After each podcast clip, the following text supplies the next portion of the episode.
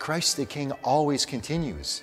Let's give glory and gratitude to Christ for the gifts he continues to give us.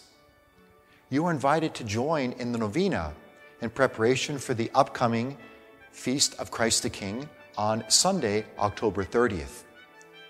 Here's how the novena works. First, give glory to our King. Offer the novena prayer each day from October 22nd to October 30th. Second, give your time to learn more about Christ the King.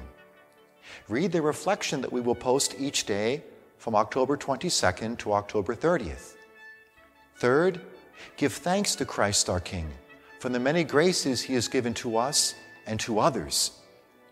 So, during the novena from October 22nd to October 30th, be sure to follow us on Facebook, Twitter, and or Instagram for these daily messages. You can also visit our website and subscribe to our Flocknote e-newsletter. Dear friends, Christ always remains King. King of the universe he created in the beginning.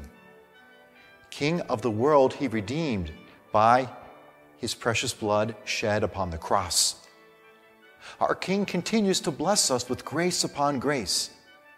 His providence employs the events, the sufferings, and the people in our lives to bring us closer to heaven.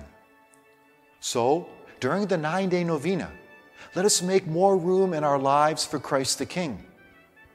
Remember the words of the infant king to the venerable Father Cyril The more you honor me, the more I will bless you.